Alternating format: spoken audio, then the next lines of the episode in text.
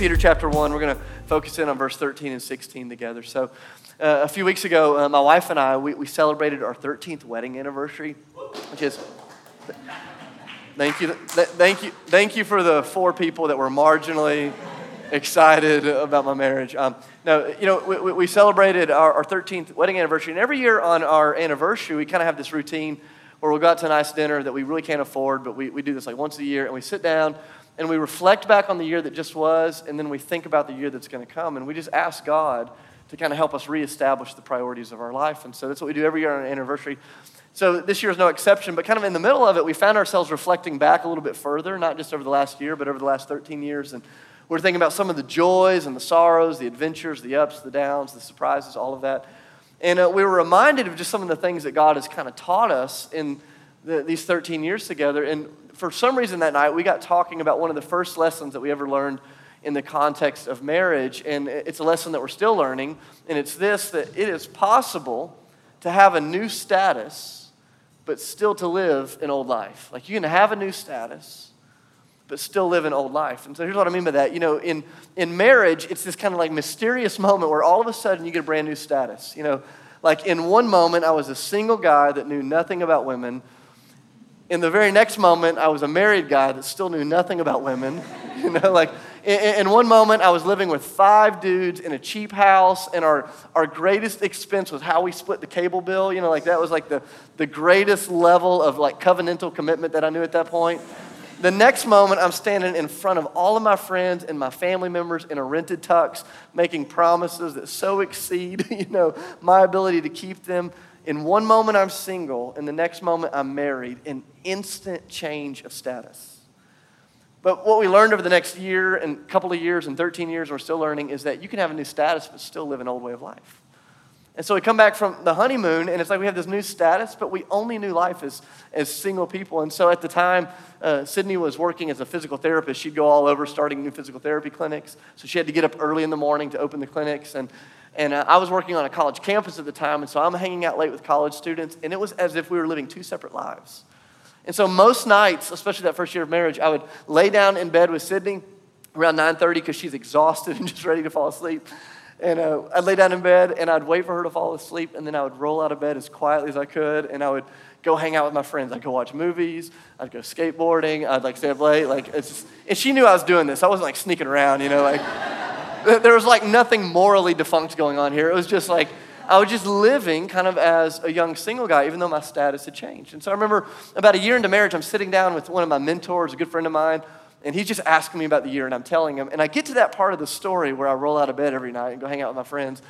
And he looks at me and he says, like, Dave, do you know that's not normal? like, in fact, that's kind of ridiculous. And I'll never forget what he said to me. He said, it's, it's time for you to start living into this new reality.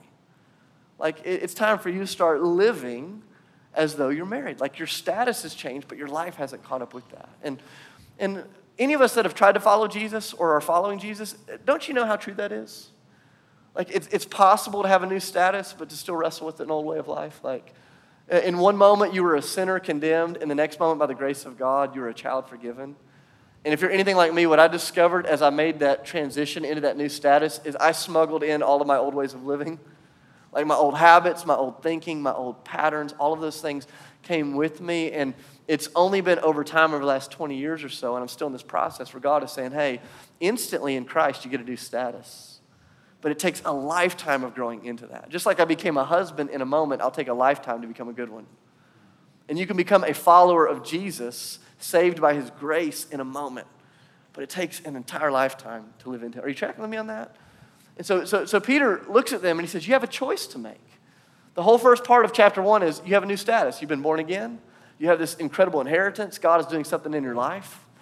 And he gets to verse 13 and he says, So therefore, because all of that's true, because you have this new status, now you get to decide will you keep living in the old way the old way that was handed down to you from other people, the old way that was marked by the pursuit of temporary things, the old way that ultimately ends in frustration and disappointment and bitterness and envy. He said, That's the way the old way of life will take you. And you can still pursue the old way even though you've been made a new creation.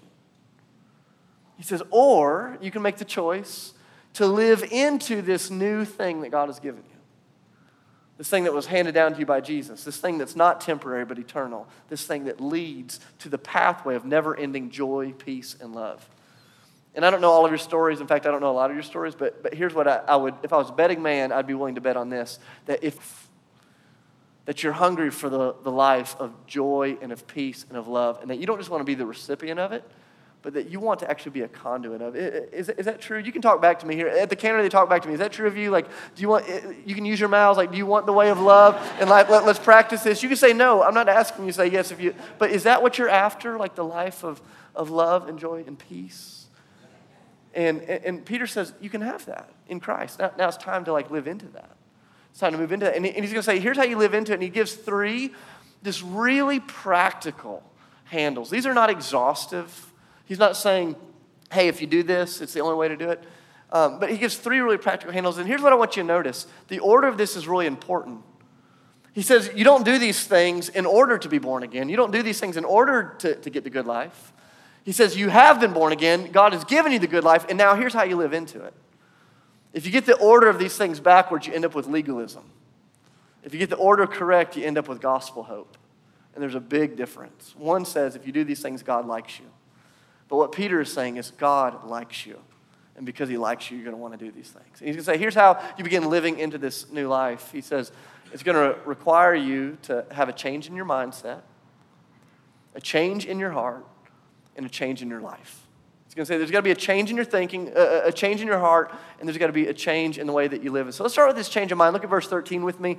He starts like this. He says, So therefore, since you are a new creation, therefore, since you have been born again, therefore, since you have this new status, with minds that are alert and fully sober with minds that are alert and fully sober. He starts by speaking into this like change of mind that you have to have. And I don't, I don't know if you write in your Bibles or underline in your Bibles, but you should underline that phrase, that word alert, and also the word uh, fully sober. Let's start with this idea of alertness. In the original language, kind of spoiler alert, the Bible wasn't written in, in English. It's written in another language, and so sometimes it translates over kind of funny, but in the most truest sense, if it was going to be translated word for word, uh, what Peter says here is, is therefore gird up the loins of your mind. That word alert means to gird up the loins of the mind. Now, that's really weird terminology. I don't know. I don't know. Eh, did any of you use the word loins at any point this week? Like, like, you, like, you know, that's not like a common like word that we're using in 2018 in downtown Nashville. But uh, it, it's a really provocative image because when this letter was written, Peter was writing in the middle of the Roman Empire, and one of the ways that, that people would dress, you know, they typically have a long outer garment, some sort of a robe. And I don't know if you've ever worn a robe outside of your house. Hopefully you haven't. But if, if you ever have, like, trying to run in a robe is like virtually impossible. And so if someone was going to run during the days that Peter's writing this letter, they'd say, gird up your loins. In other words, literally take the middle part of your robe, pull it up, tie it up around your waist. So if you're like me, your little chicken legs can stick out and you can run. Like, uh, in, in our context, Peter would say something like this probably Hey, put on your running shoes. Hey, get ready. Like, get ready to move. He, he, says, put on the running shoes of your mind, gird up the loins of your mind. In other words, he says, live with this expectation that God is with you and that God wants to use you to bless somebody around you.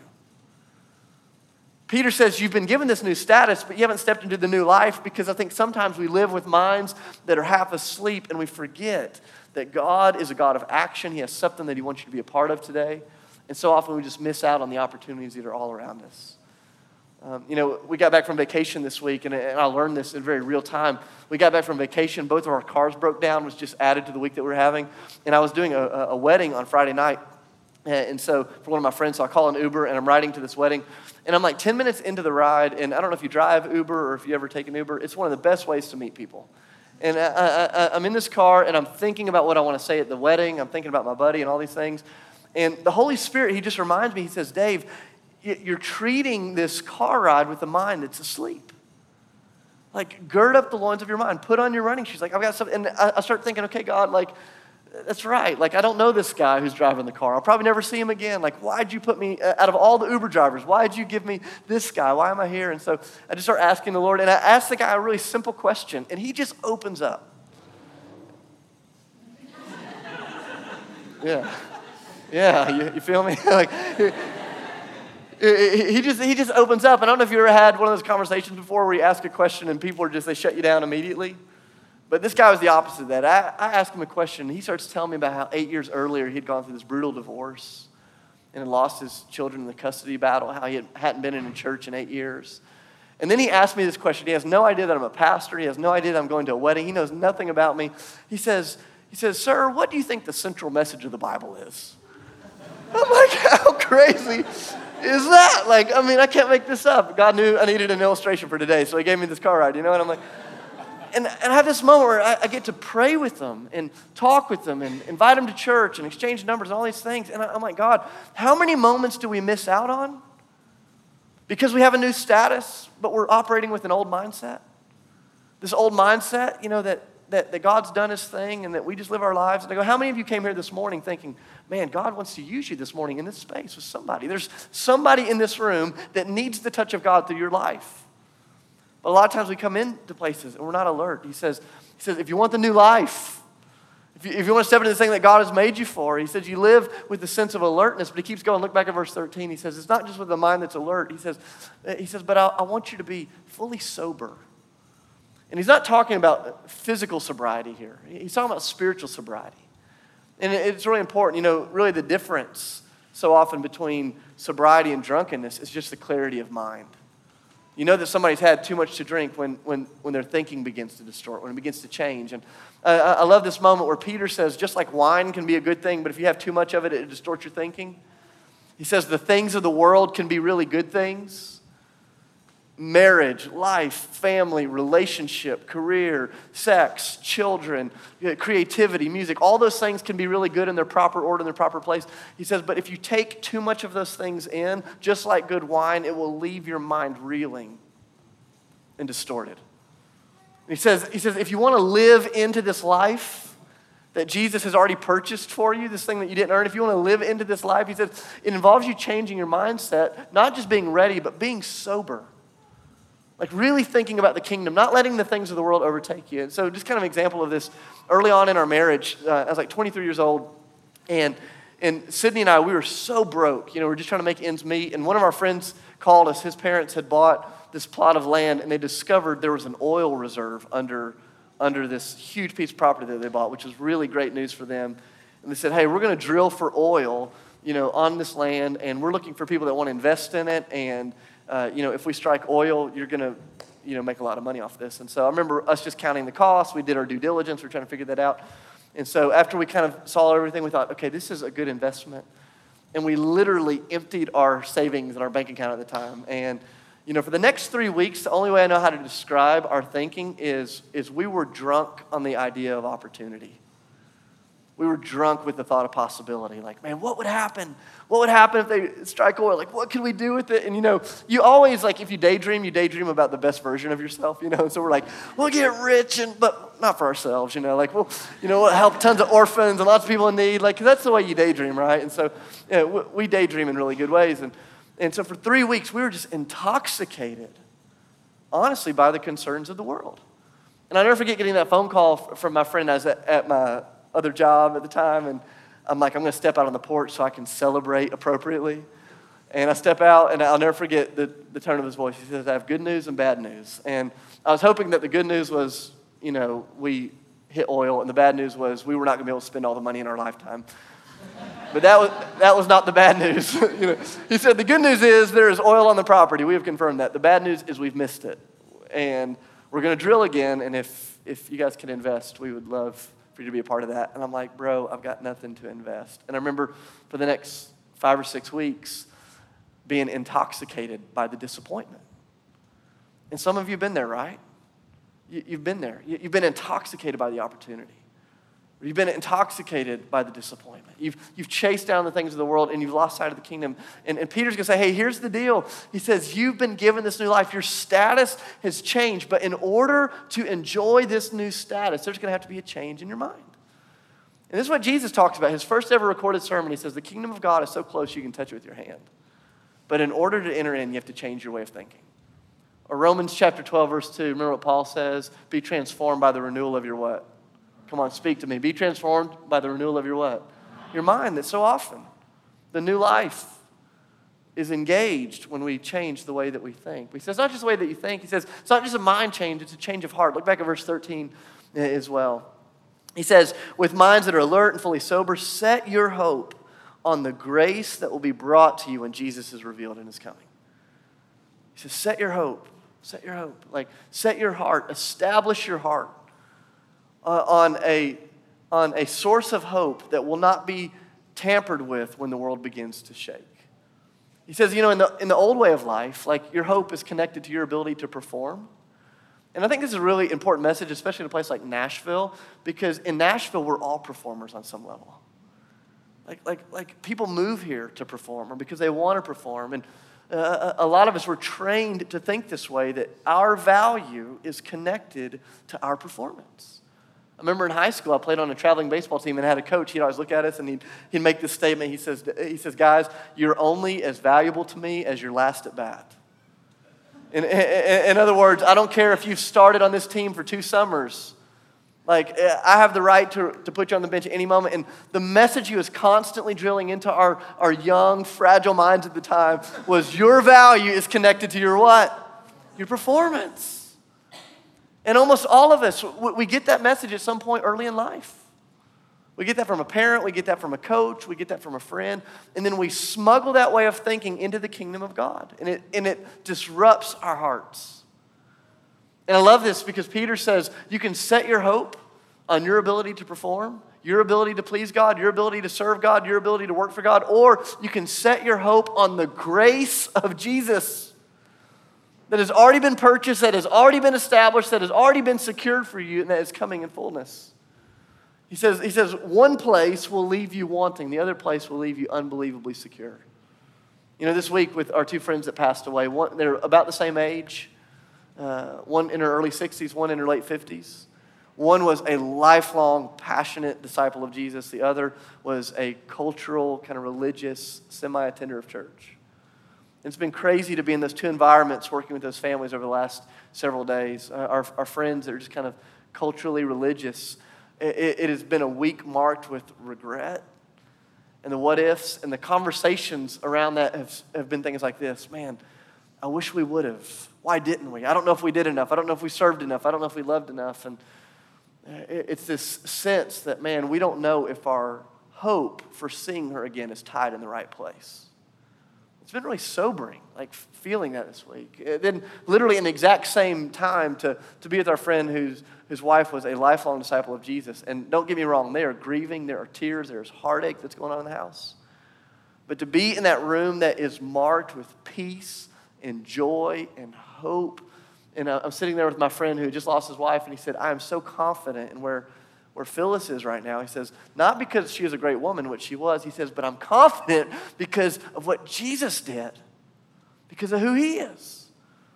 And he knew that, that her confidence was not based on her performance, but on Christ's performance for her. And did you know that it's possible to spend your whole life in church, but to anchor your hope to the old ways? And Peter says, if you want the new life, it, it involves you changing the way that you think. But it also involves you changing what it is that your heart is anchored to. He says, Set your heart on the grace of Jesus. To establish your heart on the grace of Jesus. Change of mind, change of heart.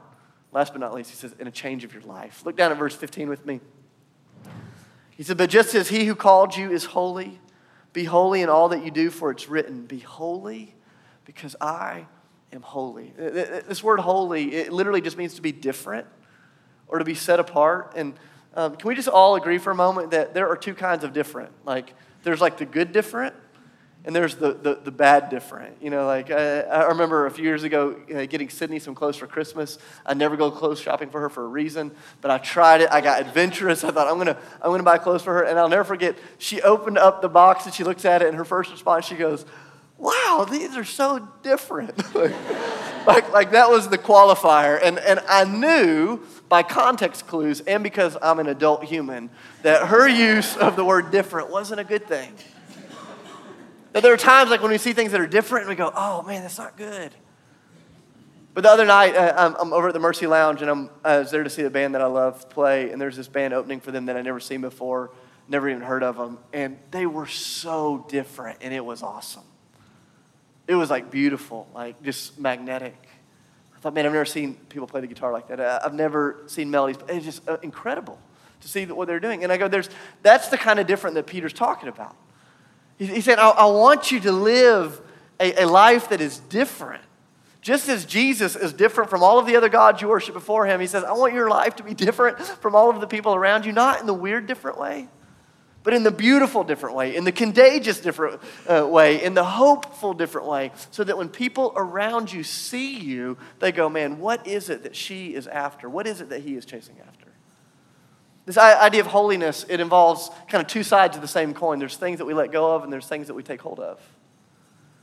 Uh, you know, he's going to say, in order to be like Jesus, in order to live in this new way of life, like there are old habits, there are old sins, there are old patterns, there are old ways of doing things that you have to let go of. And I know that's not very popular to say, but there are things that you have to let go of if you want to embrace the new way of living. Like following Jesus should fundamentally change everything about us. It should change the way that you date. It should change the way that you steward your sexuality. It should change the way that you handle your money. It should change the way that you work. It should change the way that you neighbor. Like, uh, there are things that you begin to let go of as you begin to walk more fully into the ways of Jesus. He said, sometimes that's going to be hard. You know, for me, I found that to be kind of hard. I became a follower of Jesus, and all of these old patterns, all of these old things that I used to hold on to, they were just right there with me still. And I don't know about you, I don't know what your story is. Before I became a follower of Jesus, I used to plan to sin. Like that was on my agenda. I knew when I was going to do it, how I was going to do it, and then all of a sudden there's this thing that has happened in my heart where I want to live for God, but those old habits die hard. And I love this. He says, as you come into the kingdom, this new way of living, it's going to change the way that you live. You're going to begin to live holy. You're going to let go of some things, and it will fundamentally change you. I remember several years ago, one of my good friends, he and a, another guy started this advertising agency. And they had this big vision, this big dream, and man, honestly, it took off in ways they couldn't have imagined. Uh, they get this call from a client, a huge client. If I name them, you know who they are. Um, a, a men's magazine that wanted to, to use my friend's new company to totally redo their online branding. And it was going to be a job that would absolutely change the trajectory of their career, their financial status. But I remember my friend right after this happened, he's a follower of Jesus, and he said, Man, I don't know if I can do this job because this company makes all of their money objectifying women. And he said, I don't know if I can walk in holiness and, and do this. And so he goes and talks to his partner. His partner was not really a follower of Jesus. And he said, Hey, we're doing this. My, my buddy goes and talks to the board. They said, We're doing this. They let my friend go from his job and the company that he helped start took the job, it took off just like they'd expected. And he found himself in this moment where he went, Just how different am I willing to live for the cause of Jesus? And I think in a place like this, it's easy to say, Let's be holy. and then holiness begins to step on the toes of opportunity. And we go, Man, what do we do with it? He says, I want you to be different, be holy says it's about what you let go of. It's also about what you lean into. Have you ever been around somebody that they have so prioritized their life around the rhythms of Jesus that when you're with them, you go, man, I just want to be like them. Think about for Sydney and I, two of our dear friends, Mike and Sally. They're in their early 60s. They lived in London for most of their life, but they've been in South Carolina for the last 10 years, and they've become friends and mentors of ours. And uh, one of my favorite things about Mike and Sally is every time they move into a new neighborhood, they, they throw these parties and they call them, thank God it's Monday parties. And it's exactly what it sounds like every Monday night. You should really rip this idea off, by the way. I mean, it's a great idea. They, every Monday night, they host these potlucks in their neighborhood. Everybody from the neighborhood brings something over to their house, and they get together and they say, hey, let's just tell the truth. All of us hate Mondays, but we're going to make it great by having a party every week. And so they, they have this potluck at their house, and they'll just go around the room at, at the end of every Thank God It's Monday party, and they'll say, What was the best thing that happened today, and what's the worst thing that happened today? And at the end of the time, Mike and Sally will just pray over the group and just bless them. And it's amazing if you ever show up to one of those parties. It's the most eclectic group you've ever been at. I mean, old, young, rich, poor, like different ethnicities, uh, different socioeconomic backgrounds, different religious views, different sexual orientations. I mean, it is the most eclectic group but they are drawn to that house like moths to a flame because they know in that house are Mike and Sally, and they know that Mike and Sally are more unique and wonderful than any human beings have ever been around. And it's crazy because everywhere that Mike and Sally have lived over their lives, they've lived in 127 different homes. Uh, and that just is a whole other part of their story. Everywhere they live, there is a ripple effect of the grace of God in that community because they lived lives that are different. But not just weird different, beautiful different. And Peter says, like, do you know? Like, do you know what God has done for you? Like, like, guys, we were we were dead in our sins. No hope. But through the power and the grace of Christ, you've been given a new status. And like my mentor years ago, sitting across the coffee table, he, he, he looks at this young church and he says, Now you get to decide if you want to start living into this unbelievable status that God's already, already given you. And I don't know if you're like me, but, but I read this and I go, man, I, I want to do this. Like, like I, I, want to have a changed mind and I want to have a changed heart and I want to have a changed way of life. But maybe you're like me. I go, it's tough for me to even get to work on time in the morning. Like, how can I change my heart? How can I change my mind? How can I change my life? And yet, you have to remember that this letter that we're reading here in the Bible, it was a letter, which means Peter wrote it to a group of people. And that group of people wrote back to him. And then he wrote back to them again. And we don't have the letters that were written back to Peter, but you can kind of infer what some of those questions they were asking were because of how he starts the next letter. And what I'm convinced of is that that early church that received this letter, First Peter, they read chapter one, they went, Man, we want to have a renewed mind, we want to have a renewed heart, we want to have a renewed life, but we can't seem to do it. How do we do that, Peter? And in the very next letter that he writes to them, 2 Peter chapter 1, you can go home and read it today. He answers the question. He says, Here's how you have a renewed mind. Here's how you have a renewed heart. Here's how you have a renewed life. This is what he says, verse 3. He says, It is because of his divine power. It's his divine power that's at work within you. And he's given you everything that you need to escape the corruption of the world and to participate in the fullness of God's kingdom. I love it. Peter, they ask Peter, how, how do we do this? And he doesn't give them a list of 10 things. He doesn't say try harder, harder, harder, harder. He says, he says, no, you do this because the very presence of God Himself is at work inside of your life. And if you're interested in having a renewed mind and a renewed heart and a renewed life, he says it comes as you walk in friendship with the Holy Spirit, not as you try to perform more diligently. People go, what, what comes first? God's work or our effort? And I go, God always initiates, but it always involves some sort of response. It's like two pedals on the same bicycle, right? like, like God pushes first. You're born again. That was his work. Like none of you, think about this physically. None of you had anything to do with your own conception or your own birth, correct? Like shake your head if you, you understand biologically that you had nothing to do with either of those things. And by the grace of God, you can't remember either of them either. Like think about how terrible it would be if you could remember either of those realities. You had nothing to do with it. But you've spent your whole life growing into something that was done for you. Same in the kingdom of God. That God has done something in Jesus towards you, for you, through you, in you. And then by His grace, you spend the rest of your life growing into that. When I was teaching my son Jack how to ride a bike, he's right handed and thus he's right legged. And so he kept trying to ride the bike, but was really just using one leg. And I'm like, bro, if this is going to work, you got to use the other leg. And it's same in the kingdom of God that God moves it forward and we respond. He moves it forward and we respond.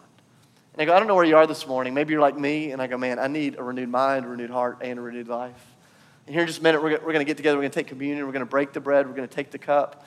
And literally, as you hold the bread and as you hold the cup, you are being reminded that it is by the grace of Jesus that you're here today. It is by the grace of Jesus that you are secured today. And it is by the grace of Jesus that we move into the future together. And so I'm going to invite you, like, you can circle your chairs up this last worship gathering of the day in this space. Get in circles. We're going to talk. We're going to pray. Share what it is that God's stirring. Where do you need renewal? Maybe you're like me and you need renewal in all three places. And we're going to talk. We're going to pray. We're going to share that together.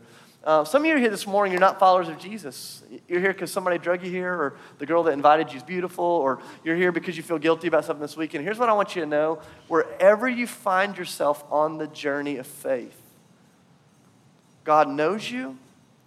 God loves you, and God has been pursuing you even when you had no concept of his pursuit. And if anything we talked about today is intriguing or frustrating, or um, you want to step into it or you want to ask questions, there'll be some men and women back in the back. I'll be back there. I'd love to talk. I'd love to pray with you. I'd love to answer any questions you may have uh, uh, about following Jesus. So I want to invite you, let's stand together as we get ready to receive communion together. I want to pray a blessing over you. And then uh, we have communion on the front tables and there's just a little bit of com- communion on the front tables. We also have more communion on the back tables that you can go towards as well. And, uh, and then let's circle up our chairs, get in groups and pray. So I'll pray over us. God, thank you for this day. Thank you for your word. And God, I'd pray that right now, as we open our hearts together towards you in community, that you would speak to us, that you would minister to us as only you can in real time.